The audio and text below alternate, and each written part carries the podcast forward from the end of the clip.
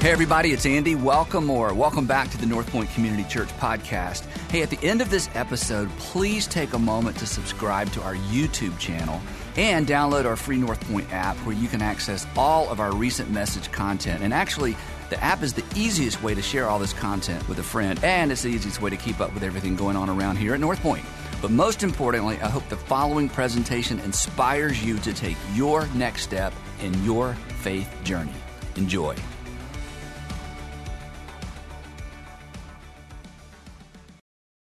So um, I want to begin um, with this question, and you don't have to raise your hand or elbow anybody, but because uh, I think we've all experienced this. Have you have you ever forgiven someone um, without being asked? Like you just decided, you know what? I, am not going to carry this. I'm just I'm just going to I'm just going to forgive them. You you just decided without them knowing, without them t- without telling them. You just decided I just I just I'm going to forgive you. I'm going to forgive them. Then you just you moved on, and, and they they didn't even know. And then, and then maybe you ran into them later and they kind of had this awkward moment and then you remembered, oh yeah, I already forgave you and you could smile and act like nothing happened. Or maybe they didn't even know anything had happened that, that they needed to be forgiven but you realized oh i'm kind of lighter. I'm, I'm, I'm kind of fine right? Um, or have you ever forgiven some you've just decided to forgive somebody and didn't tell them you just decided i'm not going to carry this.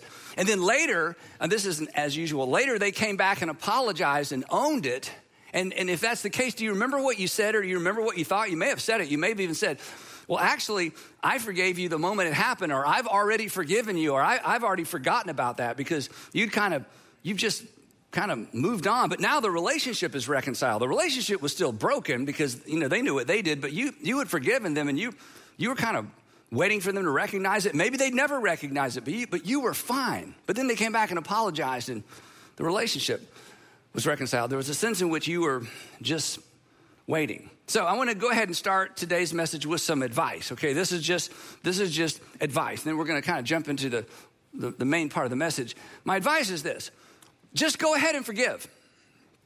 Don't wait. I mean, why not?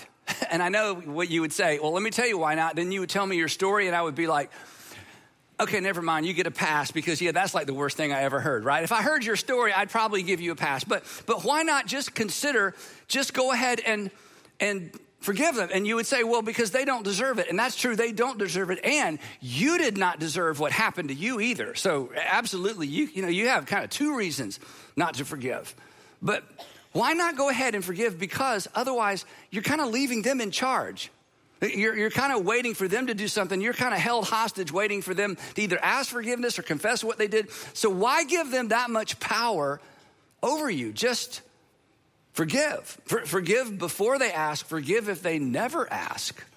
Now, if you're a Jesus follower, you know, here comes the, you know, here comes the hard part. If you're a Jesus follower, we're required to, to do that. Jesus insisted that we forgive. But to be clear, Jesus doesn't insist that you stay in a dangerous or unhealthy relationship. In fact, Jesus would probably insist you get out of a dangerous or unhealthy relationship. But then he would turn right back around and say, okay, now that you've got some separation, you still have to forgive. And if you're not so sure about that, you're not alone.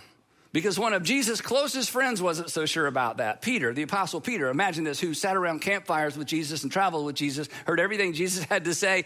And at one point, Jesus was talking about forgiveness, and Peter is thinking like we do. He's like, well, okay, yeah, I, I kind of get that, but you know, he kind of sides up to Jesus and says, okay, uh, we need, you know, we need some parameters. So um, I need you to be more specific. So Lord, um, exactly how many times shall I forgive my brother or sister who sins against me? The implication being, what if they just keep doing the same thing over and over and over? I mean, how many times? Or what about the perfect number three? Or I'll even take it even further to the other perfect number, seven, up to like seven times because Jesus, I mean, come on. I mean, I heard what you said, but there's a limit, right?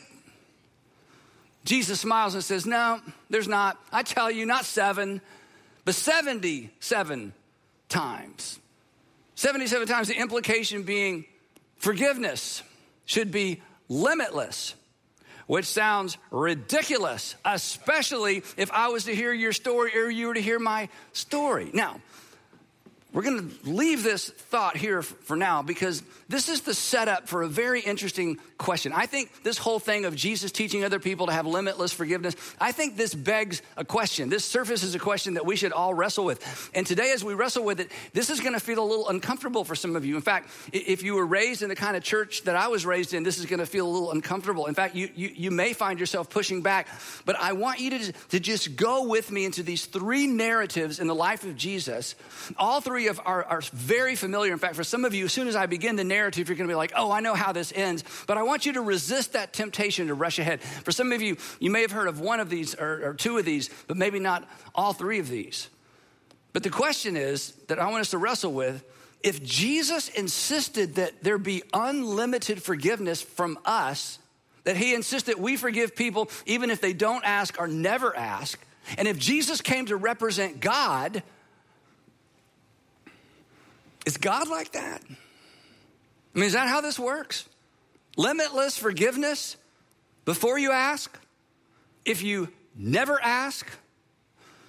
What if God has already forgiven you for all of your sin and He's just waiting for you to recognize it? Or if you're a Christian, recognize the full extent of His forgiveness for you.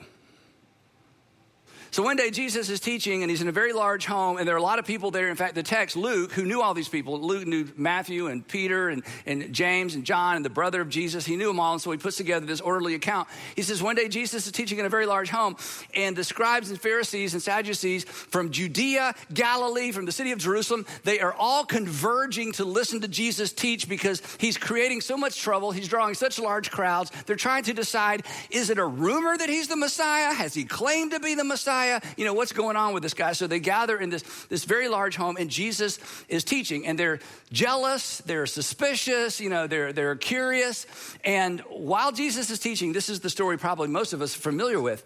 Um, suddenly there's a commotion on the roof and then there's debris falling down in everybody's hair and if you look up you're getting you know stuff in your eyes and then there's these little little pinpoints of light you know kind of coming through the roof and the, the owner of the home is very upset at this point. And then, next thing you know, they're peeling back the roof, and you see the silhouettes of some heads up there. And then the sun is blotted out, and down comes this mat with a man on it, lowered slowly to the ground. And Jesus steps back, and here's a man on a mat, and clearly he can't move. He's, he's paralyzed. Remember this story?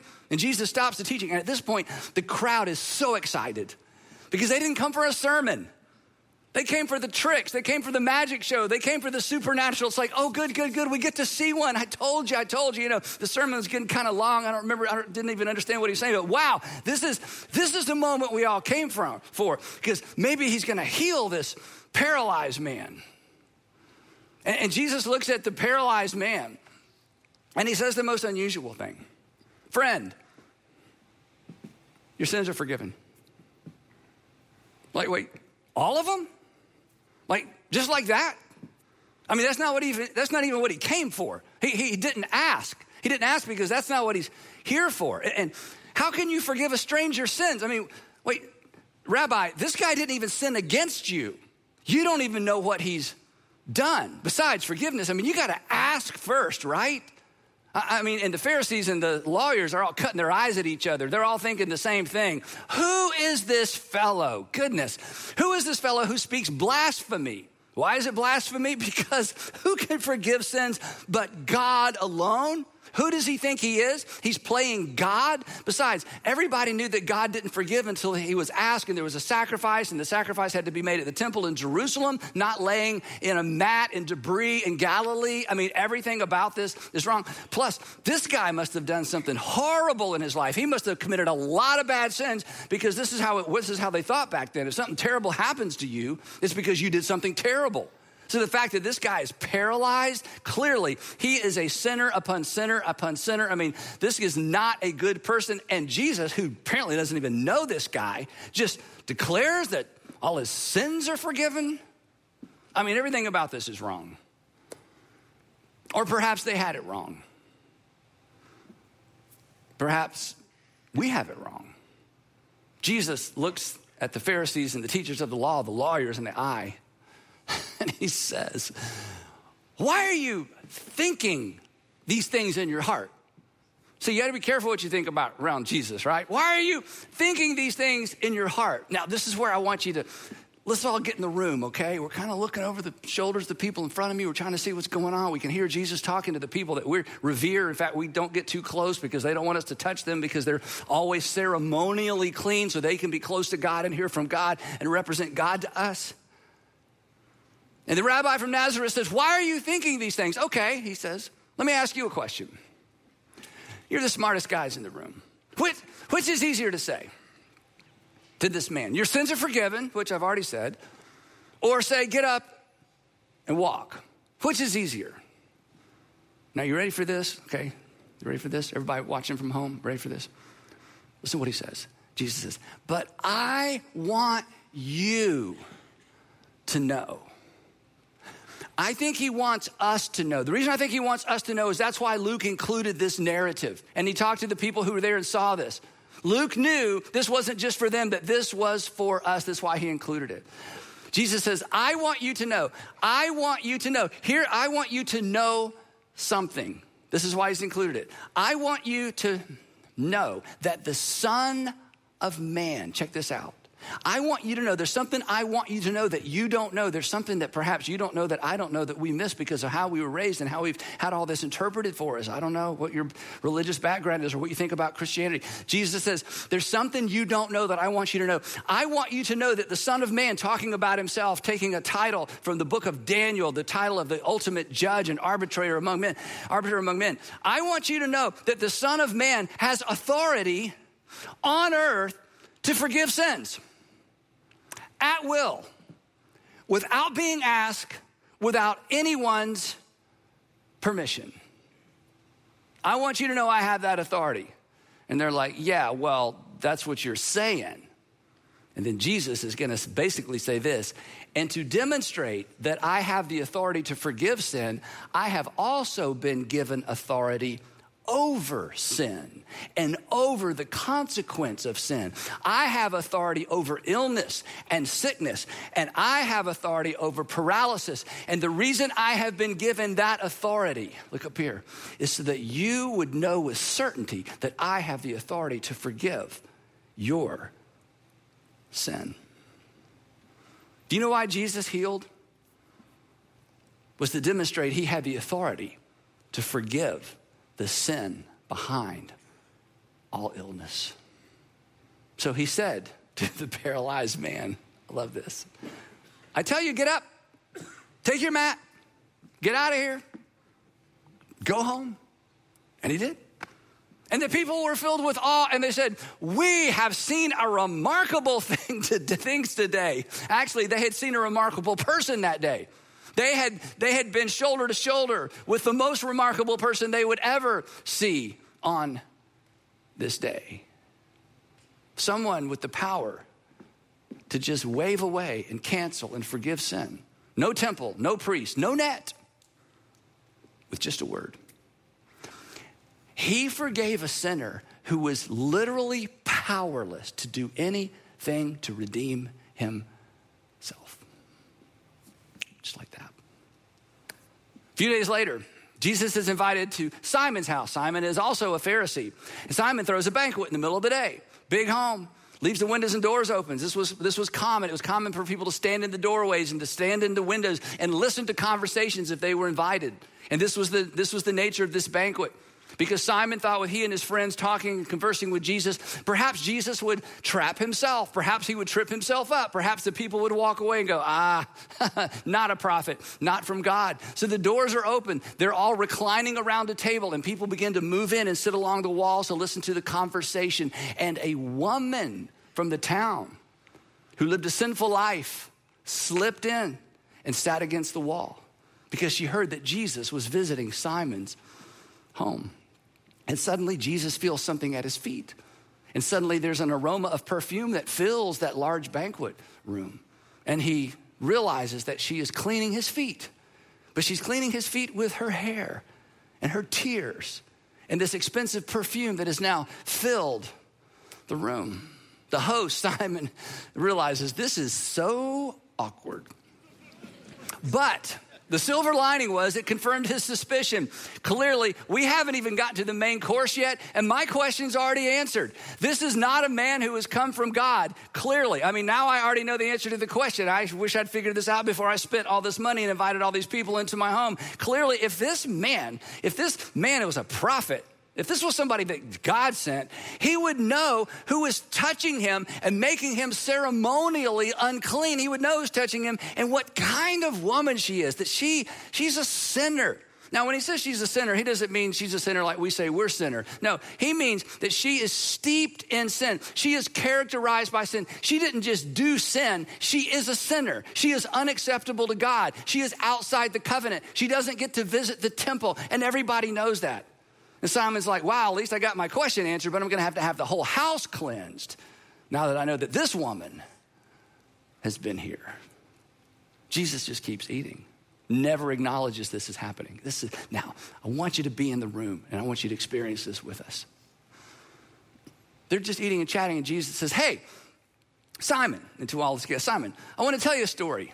And Jesus launches into a parable. No setup, no context, just out of nowhere. Hey, hey, Simon, I want to tell you a story.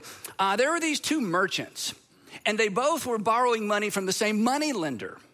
And both of them got in a situation where they could not pay the money lender back, and the interest had mounted and mounted and mounted. And one of them owed the money lender um, 50 denarius, which is about 50 days of labor for a common laborer or a soldier. It was a soldier's daily wage. So about a month and a half. He's behind about a month and a half.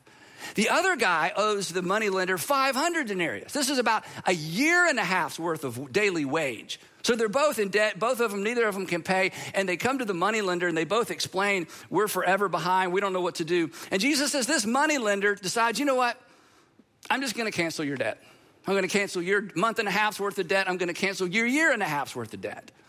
Just cancel the debt, which would be so unusual. In fact, the people around the table would kind of murmur, like, that, that would never happen, right? They all probably owed somebody money. And of course, Simon, the host, is thinking, where's this going? And then Jesus asks a simple question. Now, he says, which one of them, which one of them will, and this is the surprise because this is Jesus, and this is why nobody would make this stuff up. Luke's like, I'm telling you, I talked to the folks who were there. This is how it went down. Jesus says, I have a question for you. Which one of them not will be more grateful? That's what we would expect. But this is Jesus, the master communicator. Which of which one of them will love him more? It's like, ooh, merchants and you know, money lenders love. There's no love, love him more. And Simon replied, you know, dismissively but carefully. He senses a trap. Well, I I suppose the one who had the bigger debt forgiven would be the one who loved the moneylender more, if anyone could love a moneylender. To which Jesus says, You're exactly right. You have judged correctly. You have judged correctly, Jesus said. And then something remarkable happens. We miss it, but she didn't.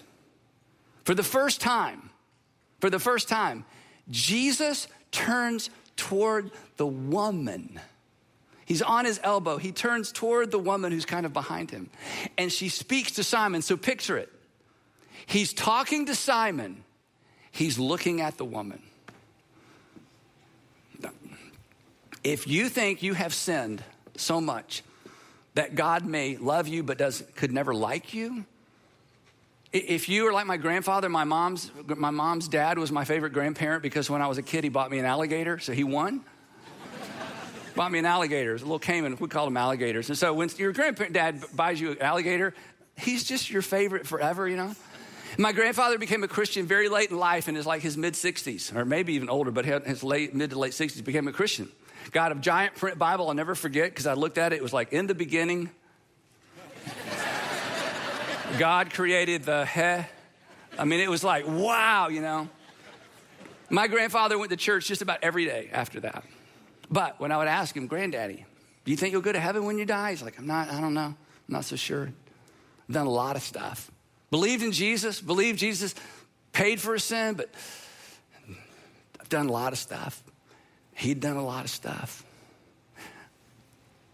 Maybe you've done a lot of stuff.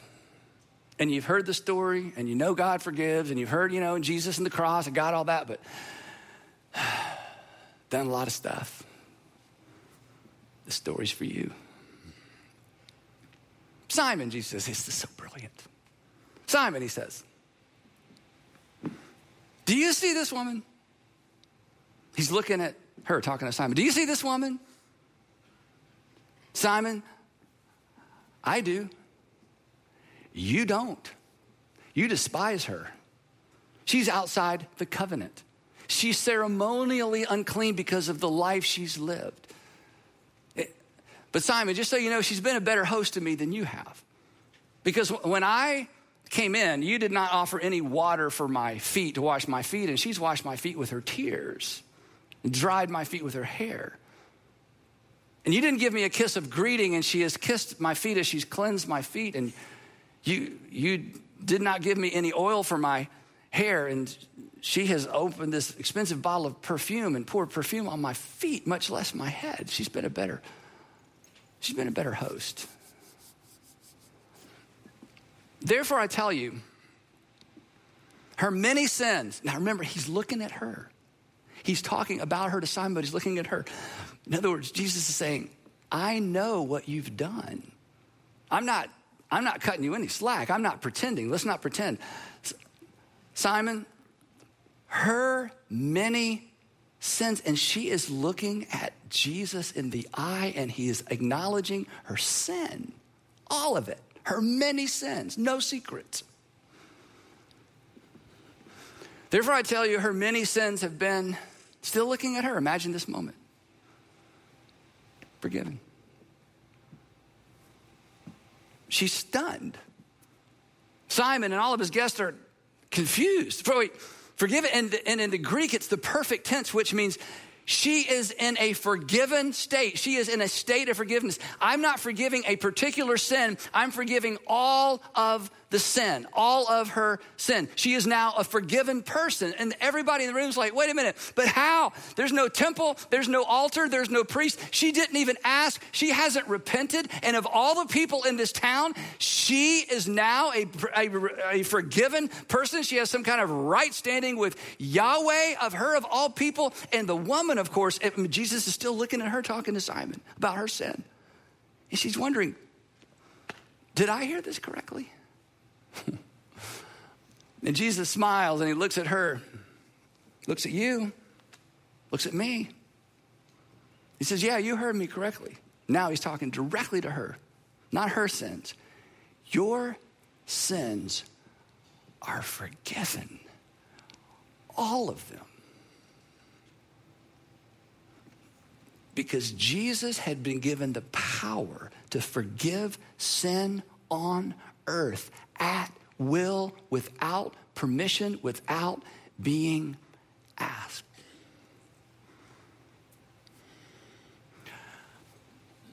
What if he's done that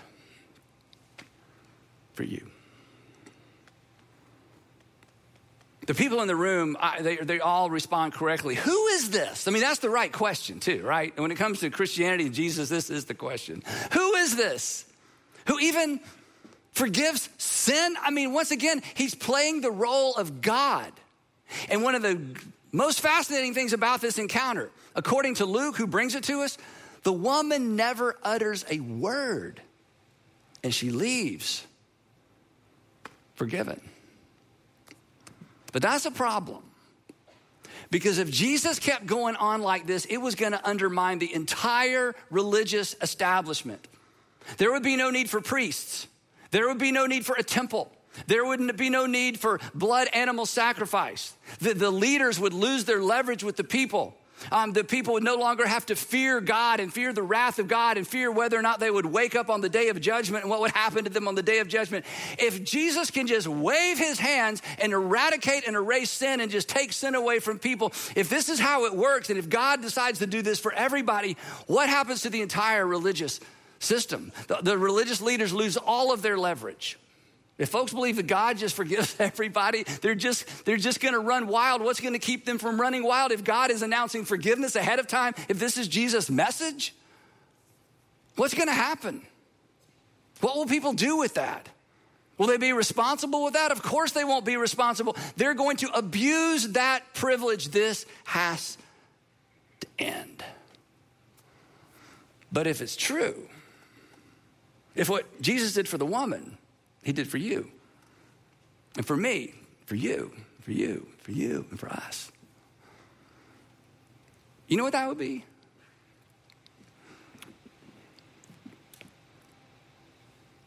Good news. That's why it's called the gospel or the good news of Matthew and the good news of Mark and the good news of Luke and the good news of John. It's why the angel said when Jesus was born, I have good news of great joy for all the good people, for all the select and elect people. I have good news of great joy for all people because today in the city of Bethlehem, a Savior is born. He's God's final king. He's the Lord. And He is born with the authority to forgive sin at will without being asked. That wouldn't just be good news, that would be the best possible news. Fear of God, don't miss this. Fear of God would be replaced with gratitude for God and love for God, which was the point of the parable and is the point of Jesus. But the problem is this those who benefit most from the status quo are least inclined to let it go. So they have Jesus arrested. They accuse him of all kinds of things, claiming to be a king, accused him of subverting the nation, trying to bring down the Roman Empire, refused telling people not to pay their taxes. They lie, they pay people to lie. Pilate questions him, and Pilate decides, okay, he's, you know, he's a little unorthodox, but goodness, he doesn't deserve the death penalty. I'll just have him beaten and released. They're like, no, he has to die because he claims to be a king. He is competing with Caesar, even though Jesus never competed with Caesar. He continued to say, my kingdom's not of this world. My kingdom is only a kingdom of the people who choose to follow me. And the people who follow me are going to be the best Roman citizens on the planet because they're going to be honest. They're going to be faithful. They're going to be compassionate. They're going to be like me. But they convince Pilate. Pilate washes his hands and condemns Jesus to death, condemns him to be crucified. And when they came to the place called the skull where crucifixion took place, they crucified Jesus there. As we've said so many times, there's no description given because no description is necessary. Everybody that read this or heard this had seen one. They'd seen the aftermath of one. And there, they just crucified him. The, the, crucifixion was as much a deterrent as it was a punishment. It was a de- deterrent for anyone who was thinking that somehow we're going to overthrow Rome, create some sort of seditious movement against the empire. The empire would say, and this will be your faith. The goal of crucifixion was oblivion, as if you never even happened. Days later, after you died, they would literally, because of your body fluids, peel your body off the wood cross, throw your body into a wagon, take you to Gehenna, the valley of Gehenna outside the city, where fires burned constantly to make sure that disease didn't break out in the city. And there they dumped the trash, and there they dumped the dead bodies of those who had either died and had no one to bury them, or the victims of crucifixion. That would be Jesus' fate.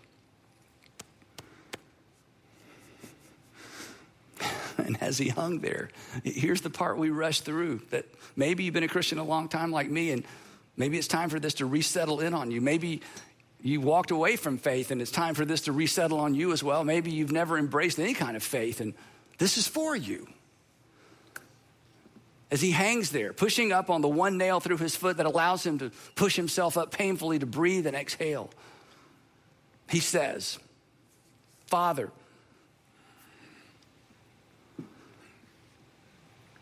forgive them. Because I have the authority to forgive anybody on earth. I want you, Father, to forgive them. And who is them?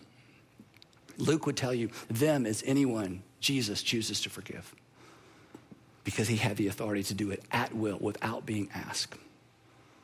Father, forgive them, even though they didn't ask, even though they didn't believe, even though they didn't think they earned or deserved, or even if they don't think there's anything to be forgiven for. And Luke would assure us that them is you, and them is me, and them is us. What if that's true? What if you are in a state of perpetual forgiveness and God gambled and announced it ahead of time? What do you do with that? Years later, a Pharisee, Saul of Tarsus, who becomes Paul, the Apostle Paul, who writes half the New Testament. A few years later, he looks back. Now, he was alive during all of this, but he wasn't a part of it that we know of. He looks back and he contextualizes it and he puts words around it. And here's what he said happened. And, and, and, Saul was a man with many sins. Saul was a man who was guilty of the deaths of innocent people. Saul had so much guilt and so much shame that he would carry around. And here's, here's how he put it together in a document that he sent to Christians living in Rome. He says, Look, you see, you see, in other words, think with me, you see, at just the right time, when we were still powerless, or you could fill in this blank or replace powerless with clueless. While we were powerless and clueless, because this happened during his lifetime, that's why it's present tense. In other words, while I'm doing my own thing, you know, hurting people and being so judgmental, while I'm doing my own thing, when I wasn't even aware of what was going on and I was powerless to find forgiveness with, with God, when I was powerless and clueless, while, while I was doing that, Christ died for me. Christ died for all the ungodly. And Saul, who was a Pharisee, would say, and I'm in that group.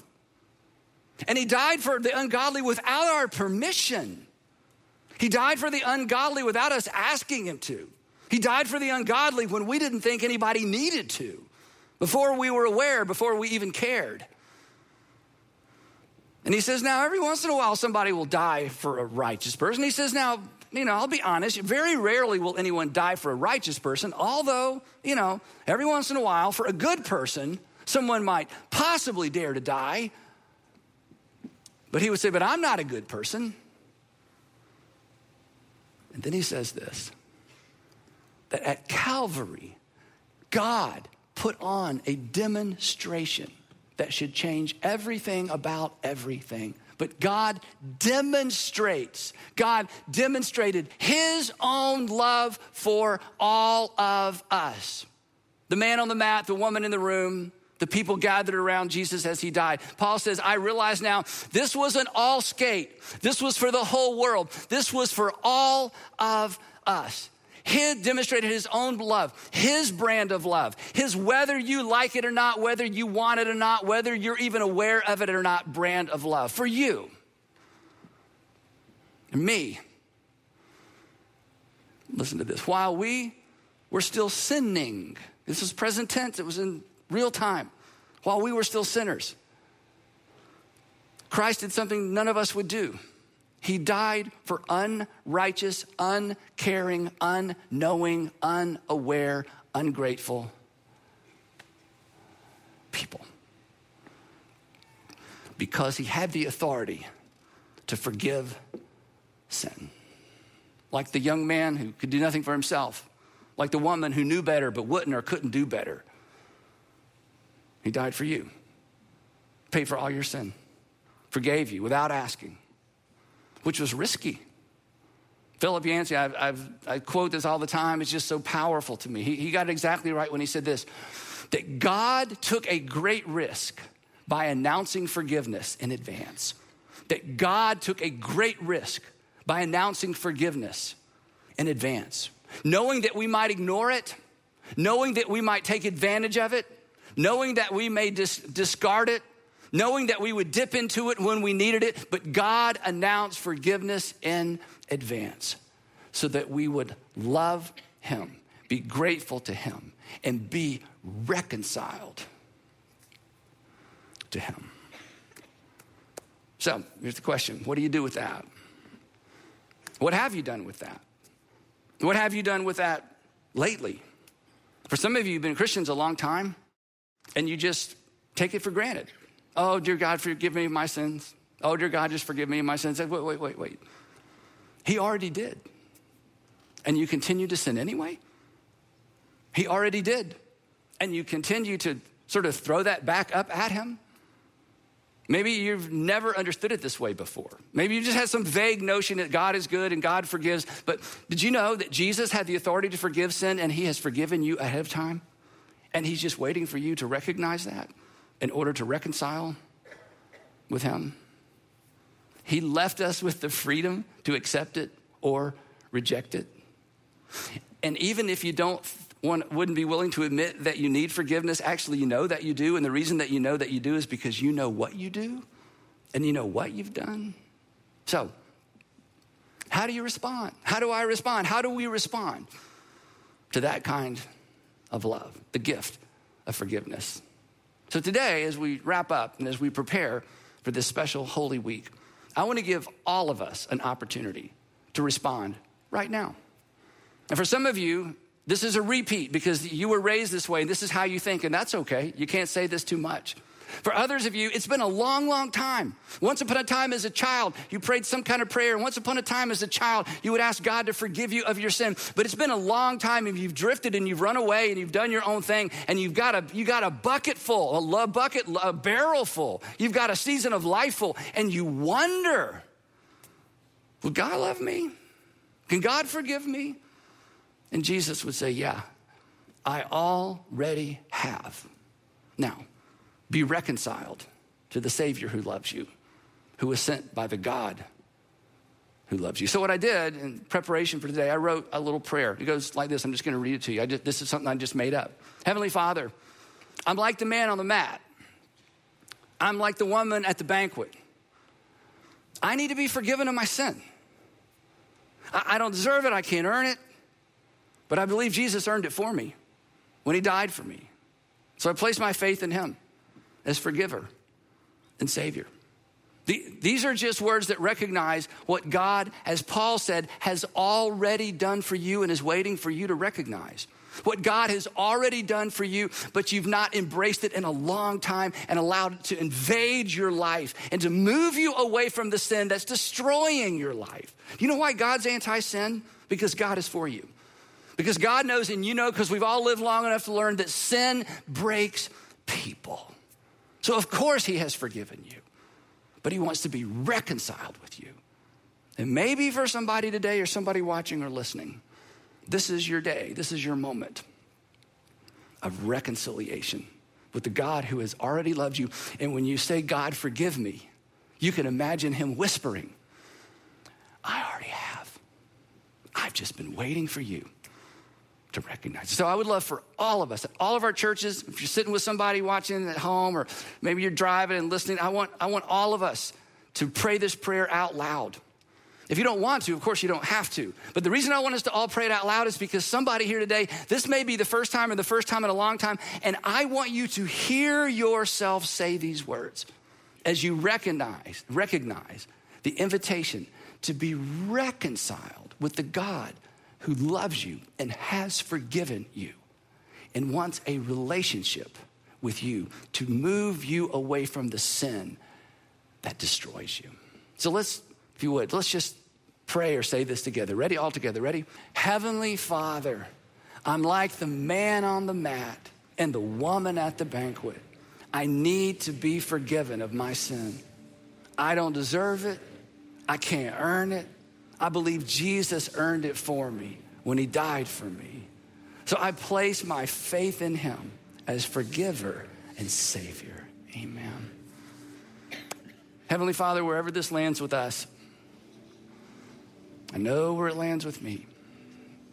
I just pray it would invade our thinking and invade our attitudes and invade our responses to other people invade our temptation, invade our habits, invade our destructive behavior, invade that part of us that separates us from people we love because we can't keep our mouth shut or we just can't stop or we won't get help. I just pray that your overwhelming love for us, forgiveness ahead of time, would drive us appropriately to our knees. And that we just lift our hands and say, I'm yours.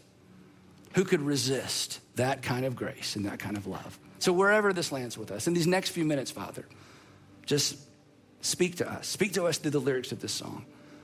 And give us, just give us direction and the courage to step in that direction. In Jesus' name, amen.